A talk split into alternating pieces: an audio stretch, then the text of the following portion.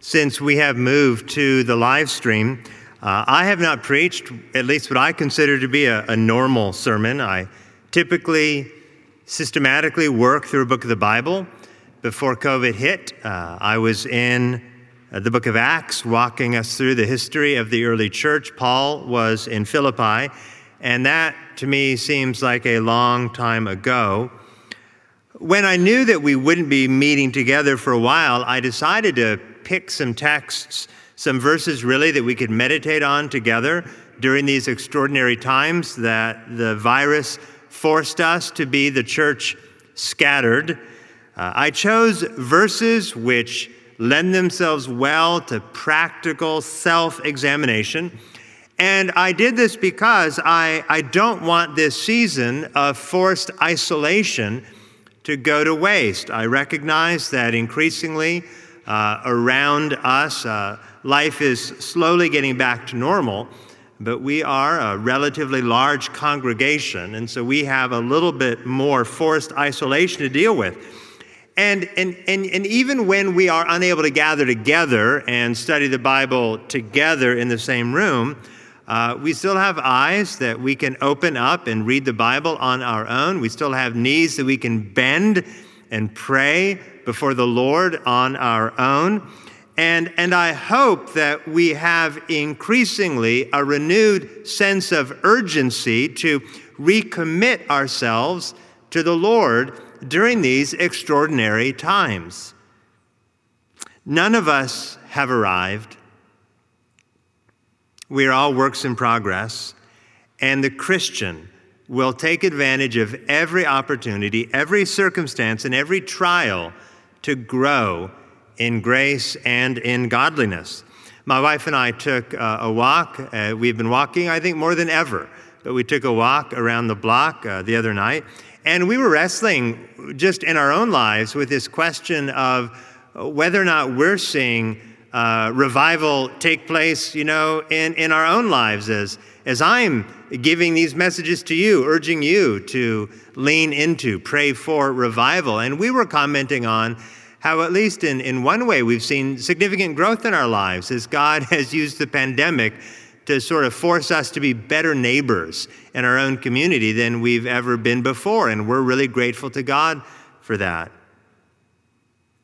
Our time of separation for all of us should be a time of self examination, an opportunity to pray that God would rain down revival on our church and in our hearts. Now, by now, you, you know the analogy that I'm using. Your life is like a spiritual house, and it has many rooms, and we are called to inspect each of them, to look around, to see what aspects of the room need to be renovated or improved. And the room that we're examining today is not small. It is much less like a closet and much more like the living room. And above the threshold of this particular room is written the words of 1 Peter chapter 1 verse 16, words spoken by the Lord, you shall be holy, for I am holy. Now, holiness is a sore subject for many today, even in the church. Some people, I think John was sort of alluding to this in his introductory remarks a few minutes ago, but some people hear the word holiness and they immediately think about that old and misguided adage about the Puritans Christians who are afraid that someone, somewhere, is having a good time. A lot of people hear the word holiness and they think about something like that. Well, that's not true at all. Uh, God is not a cosmic killjoy. He's not opposed to your happiness, but He knows that your, your ultimate happiness is rooted in your present holiness. And that is a distinctly Christian doctrine that we want to think about today. God's exhortation to you and to every Christian on the face of this planet is You shall be holy, for I am holy. This morning, I want to talk to you about holiness. I'm going, to, I'm going to leave you with three observations about holiness. I want to leave you with so many more, but time, I think, allows us only three. I'm hopeful that if you do have a biblical understanding of holiness, you will better love and serve our God, who is himself holy. All right, first, there is no holiness without God. There is no holiness without God. Now, I know that's an obvious statement to make. It's straightforward. You probably think that I don't even need to mention it. Still, this is where I want to start. This is where we need to start. I've got to be clear about this. I don't want to assume anything because if that simple point isn't clear in your mind, your path to holiness will be disabled from the start. God says in verse 16, For I am holy. God is the standard of holiness. He is the reason for holiness. He is the beginning of holiness. No God, no holiness. If I were to explain generosity to you, I might ask you to think about a famous philanthropist like J. Paul Getty or Bill Gates, wealthy businessmen who generously gave away vast quantities of wealth. Well, it's Mother's Day, so it's appropriate to call your attention to a mother who goes without sleep, a mother who goes without new clothes so she can generously spend time with, serve, spend money on her children. I might think of a spiritual mother in the church, maybe a woman who doesn't have biological children of her own, but who so faithfully and carefully tends to the needs of younger sisters in the Lord, generously giving of herself. Well, these illustrations, the philanthropist, the mother, may help you understand something of what it means to say that, that God is generous. I start with philanthropists and mothers to help you understand something of, of God. But holiness is different. Right? There's no way for our finite, fallible, fallen human minds to truly grasp what it means to say that God is holy. We can't start with man and scale our way up to God. It won't work. Holiness is a way to describe the, the otherness of God, the way God is entirely different from us.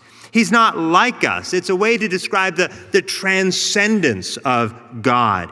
He's higher than us in every conceivable way, but not, not higher to us the way a mountain is superior to a hill. No, no, higher than us in the way that a human is superior to a slug. To say God is holy is really another way of saying we are not God. Stephen Charnock, in his classic work, The Existence and Attributes of God, said we can't fully wrap our minds around God. He wrote, God's nature is so great that he cannot be declared by human speech perceived by human sense or conceived by human understanding. Another theologian, R.C. Sproul, argued that the best word to describe God is the word holy. He put it this way When the word holy is applied to God, it does not signify one single attribute. The word is used as a synonym for his deity. That is, the word holy calls attention to all that God is. It reminds us that His love is holy love, His justice is holy justice, His mercy is holy mercy, His knowledge is holy knowledge, His Spirit is Holy Spirit. The term holy calls attention to the transcendence of God, the sense in which He is above and beyond the world. Now, sometimes, in the rarest of circumstances, we will describe human beings in close to transcendent terms. So I'm old enough to remember that Muhammad Ali was called the greatest. And we're all old enough to recognize that Michael Jordan is often referred to as the greatest of all time. But we understand, don't we, that when we say that God is holy, we're, not simply saying that God is the greatest, though He is. When we call God holy, we're recognizing that God is entirely different from us. That's another thing altogether. God is not a better version of ourselves. God is God. God is not to be judged by us. He is holy. Right? God is not to be quarreled with when his ways don't suit our expectations of what life should be like. He is holy. God is not obligated to answer our questions or to fit into our boxes. No, he is holy. Many people dismiss the God of the Bible because they don't like what they read about God in the Bible. God is not asking to be liked.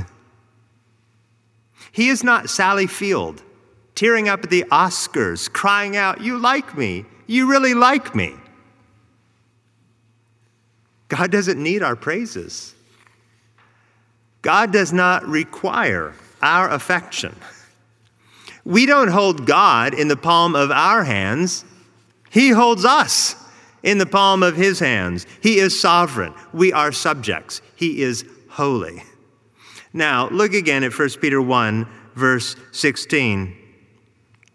Since it is written, You shall be holy, for I am holy. And if you call on him as Father, who judges impartially according to each one's deeds, conduct yourselves with fear throughout the time of your exile. So God is holy, and therefore, Peter says, God is the judge. And one day, we will stand. We will all stand before him and give an account for our lives. None of us none of us deserve entrance into the kingdom of God. Each of us deserves death and judgment and hell. And only through faith in Christ will any of us be saved on that final day, that day of judgment, a day that Peter speaks about so often in this letter. But if our faith is genuinely in Christ, if our faith is real, if it's true, it will result in good works. Good, good works.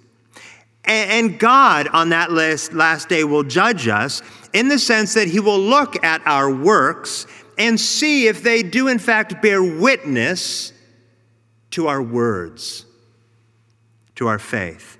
I like the saying that we are saved by faith alone, but that faith is never alone.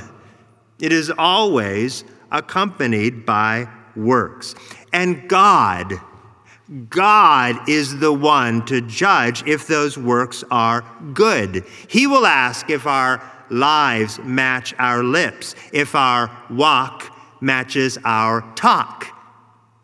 He's the judge. He's holy.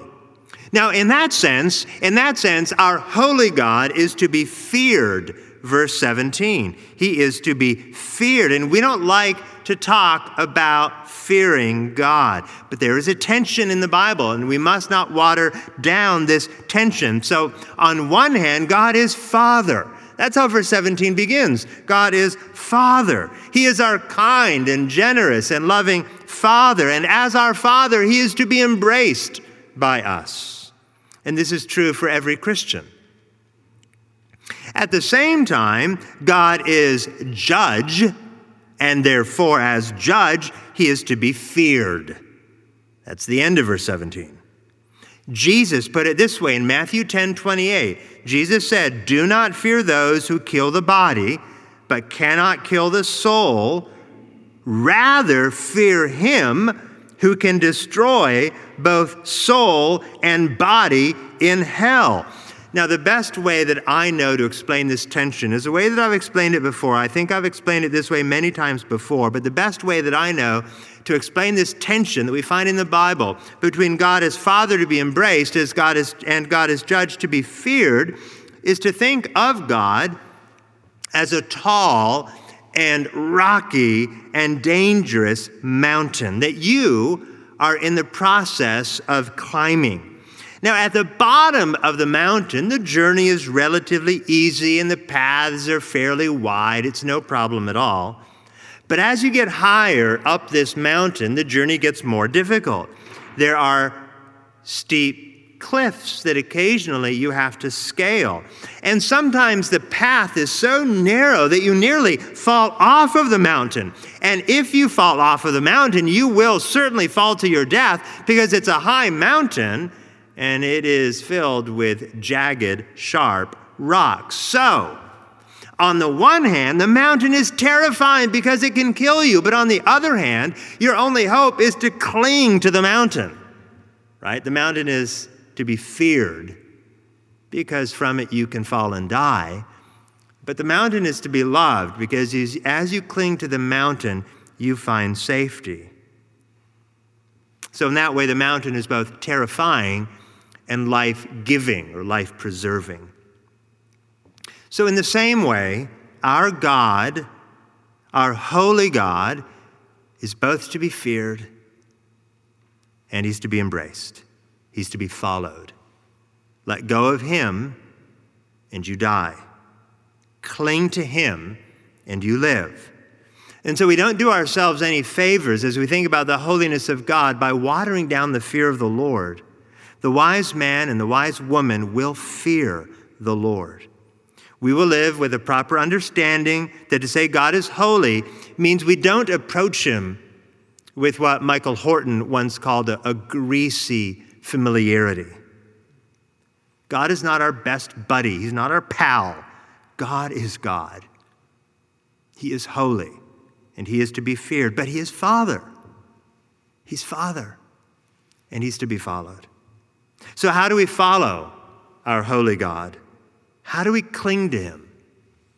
Well, there's only one way 1 Peter 1:16. You shall be holy now, this does not mean that you can become God. That's impossible. But what does it mean? It means that, that something of the otherness of God rubs off onto his children. It means there needs to be a difference, there needs to be a distinction between you and the world in which you live. It means that you have to live in such a way that it's obvious to everyone that, that you belong to God. Pastor J.C. Ryle hit the nail on the head when he wrote A holy man will endeavor to shun every known sin and to keep every known commandment. He will have a decided bent towards God, a hearty desire to do his will, a greater fear of displeasing him than displeasing the world. Do you see there how God is the reference point for our holiness? He's the scale to make sure our weights are accurate. He's the plumb line to make sure our paths are straight. He's the light to keep us from walking in darkness. So let me ask you do you have a decided bent towards the mind of God? Right? Even now, as you are unable to gather with the entire congregation in the quietness of a quarantine, do you have a decided bent toward the mind of God? Do you have a hearty desire to do His will? A hearty desire. Not an I have to, but an I get to. Do you have a, great fe- a greater fear of displeasing Him than displeasing the world? These would be good questions to walk through with someone who knows you well. Now, before I move on, I want to speak to the kids again. It's, well, I, was, I want to say it's good to see you, but I don't see you. But I want to speak to you because I know you're there. Kids, do you mind looking at verse 14 of 1 Peter chapter 1, where Peter writes, As obedient children, do not be conformed to the passions of your former ignorance. Now, I want to unpack that sentence just for you so stick with me, kids. A couple of things I say here might be a little bit hard to follow, so I need you to concentrate. Now, let me break this down. By former ignorance, Peter is referring to the days before his readers knew the gospel. Right? Most of his readers, unlike you, would not have grown up in Christian homes. They would have remembered seasons, times, maybe even decades of their lives where they didn't even know who Jesus is, they grew up ignorant of the gospel. They wouldn't have known when they were children what it means to say that Jesus is Lord. And so when Peter writes, Do not be conformed to the passions of your former ignorance, he means don't let the desires or the passions that you had before you were a Christian, don't let them shape you. Don't let them form you. Don't be conformed to them. Now, we all know what this means. We all know what it's like to have desires or passions that are bigger than they should be, right? Like a, like a passion to eat ice cream before dinner. You know, that's a, that's a passion, a desire. And you know you shouldn't, oh, but it's hard. Well, have your parents ever told you about Eric Liddell? He was a fantastic sprinter from Scotland who ran. He ran so fast. And he ran in the Olympics in 1924. Eventually, Eric became a missionary. And Eric was passionate about running. He loved to run. Running was his ice cream. But he was even more passionate about God. And Eric's conscience wouldn't let him compete in races on Sunday. He sat out of an event at the Olympics because it was a Sunday, and he most certainly gave up a gold medal that he would have won. Why? Well, Eric didn't want to be conformed or shaped by passions, even a good passion like a passion for running. He wanted to be shaped more than anything by a passion, a desire for God. Now, okay, kids, so why have I singled you out here? Well, look again at how verse 14 begins. As obedient children. An obedient child is someone who strives to honor and obey his parents. So when Peter wants us, all the readers of his book, to be holy and honor God, who does, who does he tell us to look at? he tells us to look at obedient children as our examples. Do you see what this means? Every time you humbly and happily obey your mom and dad, you're teaching me and other adults what it looks like for God to be your greatest passion, your greatest desire. Isn't that amazing? That means you're a gift to the church as you model obedience to your parents, giving us a little picture of what it's like for Christians to be obedient to our Heavenly Father. All right, that was the first observation that I wanted to make. There is no holiness without God. God is holy, He is other than us. If we are His people, something of His otherness will rub off on us, and we will be other from the world.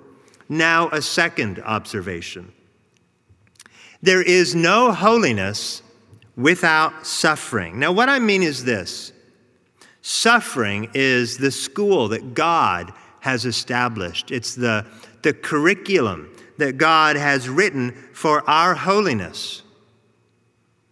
God sends and He allows suffering in our lives to move us in the direction of holiness and to turn us into the men and women that He wants us to be.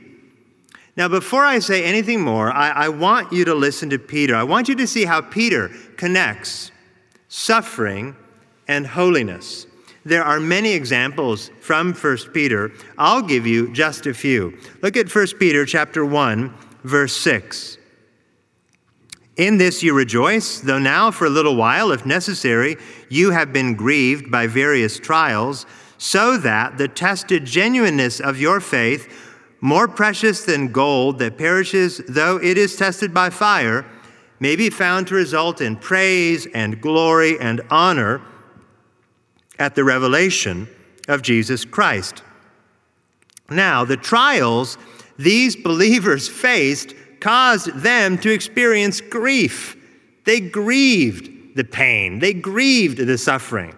But the suffering had a purpose to refine or perfect their faith, so that on the day of judgment, on the last day, the end of history, This is the day that Peter calls the revelation of Jesus Christ. He's referring to Jesus' second coming, when Jesus is revealed to all of humanity, the revelation of Jesus Christ. On that day, the trials that come to us, they come to us on that day. They come to us so that on that day, our faith and our lives, which have been filled with trials, would result in praise and glory and honor. In other words, as we are being refined in suffering, sharpened in suffering, our character is being improved so that when Jesus comes back, our lives will be genuinely praiseworthy, glorious, and honorable.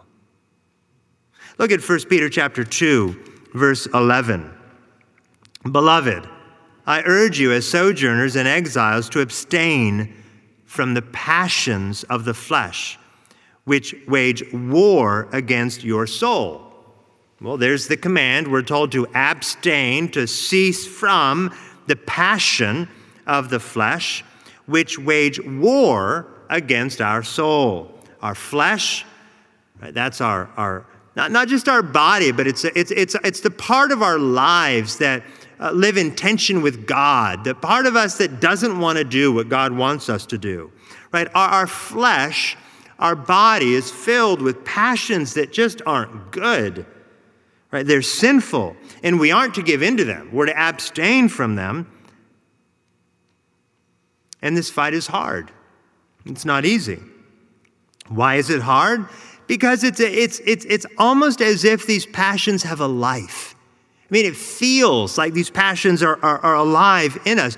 Beating back these passions, these desires to do that which we know we should not do, it's like, it's like beating back an army. You know, Peter calls it war. Uh, another illustration fighting the sinful flesh can feel like trying to, to keep a, a hungry lion away from a red piece of meat when all you've got is a, a piece of string strung around the lion's neck. It just feels impossible, right? The fight's not easy. We shouldn't expect it to be easy, Peter says. It's, it, it, it's a fight that we fight with our very, our very hearts. Now, of course, sometimes the war is actually brought to our doorstep, it's brought to us by other people. Sometimes Christians are slandered or made fun of for their faith and for their faithfulness. Look, if you would, at 1 Peter chapter 3, verse 14. But even if you should suffer for righteousness' sake, you will be blessed. Have no fear of them, nor be troubled, but in your hearts regard Christ the Lord as holy always being prepared to make a defense to anyone who asks you for a reason for the hope that is in you, yet do it with gentleness and respect, having a good conscience, so that when you are slandered, those who revile your good behavior in Christ may be put to shame. For it is better to suffer for doing good, if that should be God's will, than for doing evil. Now, in other words, when we are suffering and when we are made fun of, but we're gentle, and respectful toward those hurting us, well, we're pursuing holiness in the midst of our suffering. God sees this. God sees our holiness, and He uses it to speak out against our accusers, maybe even to shame them for accusing or making fun of or slandering or ridiculing God's people. Suffering and holiness, they, they go together. Look at 1 Peter chapter 4 verse 1. Since therefore Christ suffered in the flesh, arm yourselves with the same way of thinking. For whoever has suffered in the flesh has ceased from sin, so as to live for the rest of the time in the flesh, no longer for human passions, but for the will of God. You see, Christ suffered in the flesh now, flesh there is simply referring to Christ's physical body. Christ was without sin. He never had a sinful thought, much less a sinful action. But he suffered. He experienced pain in his mind and in his body. He never sinned, but he suffered, and he suffered horribly. We all know that. And knowing how much Jesus suffered, the Holy One of God, knowing how much the Holy One of God suffered, should cause us, Peter says, and he uses the words, arm ourselves. It should cause us to arm ourselves, not with swords or with guns, but to arm ourselves with the realization that we will suffer too as we follow Christ. Those who follow Christ will suffer like Christ. To follow Christ is to choose Christ over and against the world, and that will bring suffering. Now, in that sense, choosing Christ is a painful decision, like, like choosing surgery, not because you want the pain, but because you want the healing that surgery promises to bring. It's only in surgery that we find healing, and it's only in suffering that we find holiness. And that's what Peter means there in verse 1. Whoever has suffered in the flesh has ceased from sin. In other words, whoever has pursued the surgery of Christ will experience the holiness of Christ. Suffering and holiness, they go together. Now let's think about this for a second. Suppose you have a friend or a family member who wants you to sin. Suppose you have a friend or a family member who wants you to sin. Maybe he wants you to take a bribe. Maybe he wants you to join him in, in drinking too much. Maybe he wants you to gossip or to participate in some crass, inappropriate conversation. Now, now, what happens when you refuse, when you take a stand? Well, you may lose the friendship. Your friends may laugh at you, they may mock you, and that will hurt. It's a kind of suffering, isn't it? But when you choose suffering over and against your friend, you're choosing Christ. You're choosing holiness. You're glorifying God as you run away from your sin. As Peter put it, whoever has suffered in the flesh has ceased from sin. Let me provide you another example. Let's think about what we look at with our eyes. It could be pornography. Uh, maybe it's something explicit on television that your conscience tells you you shouldn't watch. Turning off that show can feel like war. In your flesh, you want to watch. In your flesh, you, you want what brings you pleasure now. There's no suffering in watching. Right? Watching in that sense is pleasing. But if you go to war, right, if you arm yourself with the realization that suffering is necessary, well, then you can truly fight. You can change the channel. You can shut down the website. You can run from what you know you shouldn't see. That decision is not easy. That's the point I'm trying to make. That decision is not easy, right? You're, you're, you're fighting the flesh, the passions that rage inside of you. But that decision is good because that is the path to holiness. It's not that you'll be perfect, right? But when you decide to fight, and only when you actually engage in war in your flesh, will you cease to sin. That's what Peter is saying. Now there are so many other places that I could take you in First Peter throughout the Bible, but I think you've seen enough of the main point for it to sink in. Right? The Christian life is like a war, a long, hard, painful battle against sin. Let's face it. We tend to get angry when suffering comes. We get bitter when life gets painful. We feel like God is against us when trials come our way. But suffering isn't a sign of weakness. In fact, when we see suffering as a scalpel in the hands of our holy God to make us holy, well, we can rejoice. We can consider it pure joy whenever we face trials of many kinds. We can believe that God is for us, not against us, in the midst of our sanctifying suffering. Look at 1 Peter chapter 5 verse 6. Humble yourselves therefore under the mighty hand of God so that at the proper time he may exalt you, casting all your anxieties on him because he cares for you. Be sober minded, be watchful. Your adversary, the devil, prowls around like a roaring lion seeking someone to devour. Resist him, firm in your faith, knowing that the same kinds of suffering are being experienced by your brotherhood throughout the world. And after you have suffered a little while, the God of all grace, who has called you to his, his eternal glory in Christ, will himself restore, confirm, strengthen, and establish you. To him be the dominion forever and ever. Amen. Now, how can you read a passage like that and not conclude the Christian life is supposed to be hard?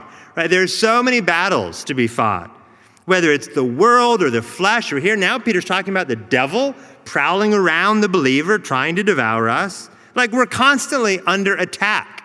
This is the this is reality right? This may, this may not be what, what, what you're taught in school, right? This may not be the, the truth that your companies are promoting. But, friends, this is real. This is true. The world and our own flesh and the devil are conspiring against us that we might make a shipwreck of our faith. And we can't run away from these battles. We've got to run towards them.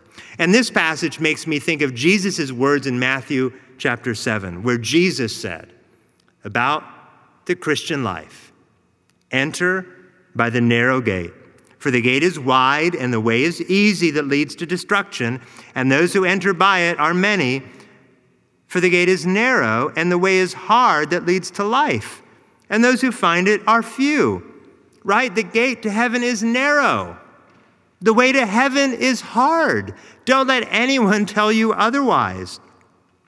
The path to the city of Zion is littered with stress and pain, problems and pandemics, quarrels and quarantines, bankruptcy and broken relationships, disappointments and disaster. And anyone who thinks the road to heaven is anything other than a steep uphill climb has yet to understand what Dietrich Bonhoeffer rightly described as the cost of discipleship.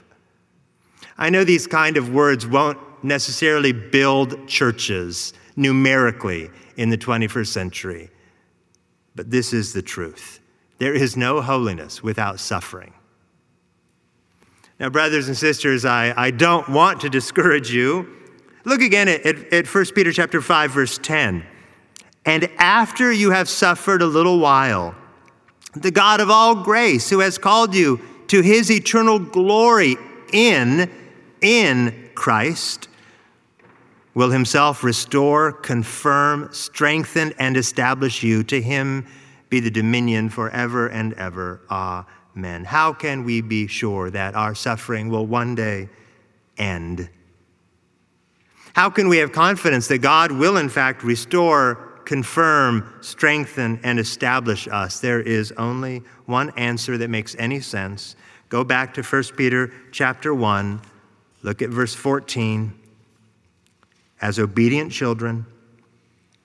Do not be conformed to the passions of your former ignorance, but as he who called you is holy, you also be holy in all your conduct, since it is written, You shall be holy, for I am holy.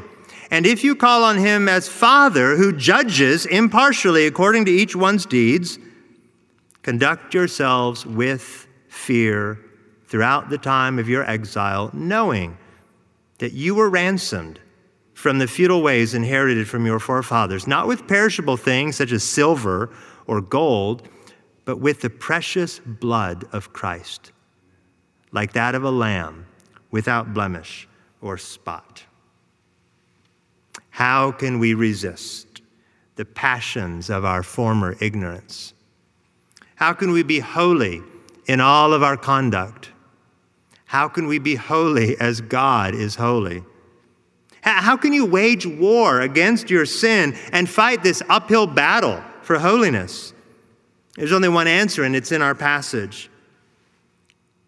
Earlier this week, uh, Dina told me that there's been a run on flour at the store, and I did see it for myself. I went to Kroger and saw that there was no, uh, there was wheat flour, a little bit of wheat flour, but there was no normal flour. And, and apparently, this is because you're doing a lot of baking at home, right? You're baking bread and muffins and cookies and cakes. And I bet a lot of you are baking from scratch, right? You're busting out grandma's recipes and trying them out and baking up a storm. So that's what you're doing. Now, my I have to, it's Mother's Day, and oh, I, I, I hope uh, my mom is, is watching, but my mom is an amazing cook, really the, the best cook I know. But for some reason, growing up, cakes typically came from a box. Someone else did the hard work of measuring out and combining the ingredients. And if I recall, all that we sort of had to do is add a little bit of oil and eggs, and voila, cake batter. Someone else did the hardest work. Well, it's not a perfect analogy at all, but it's like this with our holiness, with our sanctification. It doesn't start with us, it starts with Christ. The hardest work has already been done. The batter has already been made. Look at 1 Peter chapter 1 verse 18. Knowing, this is what you need to know before you can truly fight for holiness, knowing that you were ransomed from the futile ways inherited from your forefathers. In other words, you were ransomed from a way of life that knew not Christ.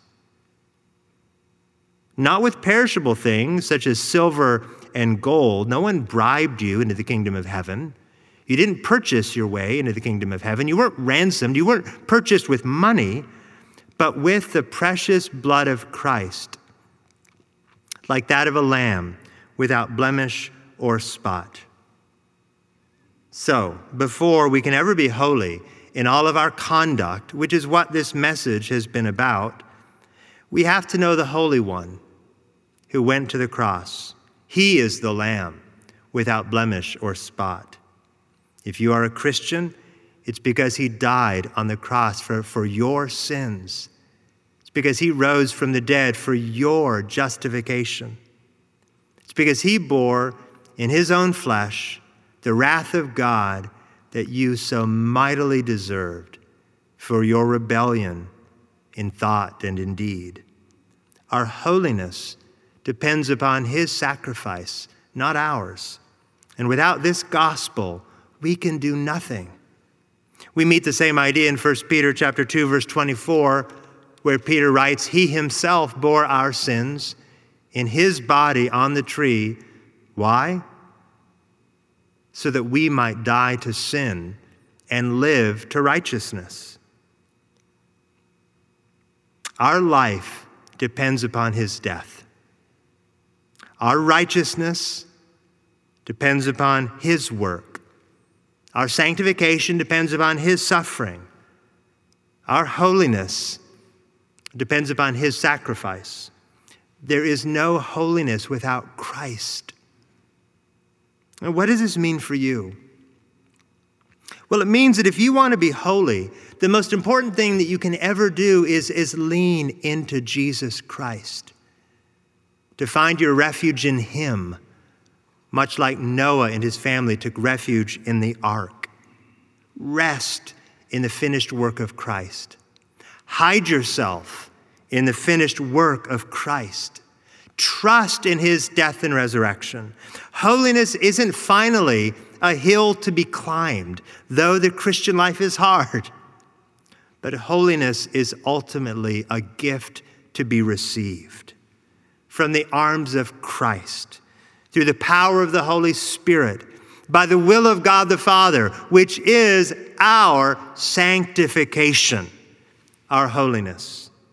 It's a gift for everyone who would know Christ as Savior and as Lord. It's, it's for everyone who would know God as Father and as Judge. I love how J.I. Packer once put it. Fundamentally, the factor that makes the difference in the pursuit of holiness is neither one's intelligence quotient, nor the number of books one has read, nor the conferences camps, and seminars one has attended, but the quality of fellowship with Christ that one maintains through life's ups and downs. So, how is the quality of your fellowship with Christ? Have you put your faith fully and finally in Him? Are you using this unusual, extraordinary season where our very churches, for the moment, are shut down? Are you utilizing this time to ask yourself the question Do I truly have fellowship with Jesus Christ? Am I really living for Him? Or am I living for the world? Because one day when Jesus comes back and we all stand before him, we will not be giving an account finally for the people around us. We will be giving an account for our own lives. So let this quarantine be a small but profound taste of the reality that we will be judged for our own lives. And only those who find themselves hidden in Christ will live. No Christ, no holiness. So before I close in prayer, would you spend right now a few moments? I know if you're at home and you're all at home, kids are around, I don't know what just spilled on the coffee table. But if at all possible, take a few moments, reflect on your life, quiet the room, think about your own sin and your own need for a Savior Think about Christ, and then I'll, I'll lead us in prayer. Heavenly Father, we know intellectually that without God, there's no holiness, and at least this side of heaven, without suffering, there's no holiness. Without Christ, without the gospel, there's no holiness. We know that intellectually, but we confess that as, as life picks up, as life carries on, uh, holiness is not always on the forefront of our minds. Sometimes we're just trying to survive through another day. Sometimes we're simply trying to keep a relationship we're in from falling apart. Uh, it's, it's difficult, Lord, for us to attend to those things that are, are most important you, your word, the gospel. And so we're grateful for the Lord's Day. We're grateful that in your providence, you set aside a, a, day that we're to devote ourselves to thinking about you, to praying to you, to, to gathering with your people. That we might encourage one another, that we might spur one another on toward love and good deeds, which means we're to spur one another on to holiness. How do we do that virtually, Father? It's not easy, but we come before you as sinners in need of a Savior we come before you so thankful to have been purchased by the blood of Christ.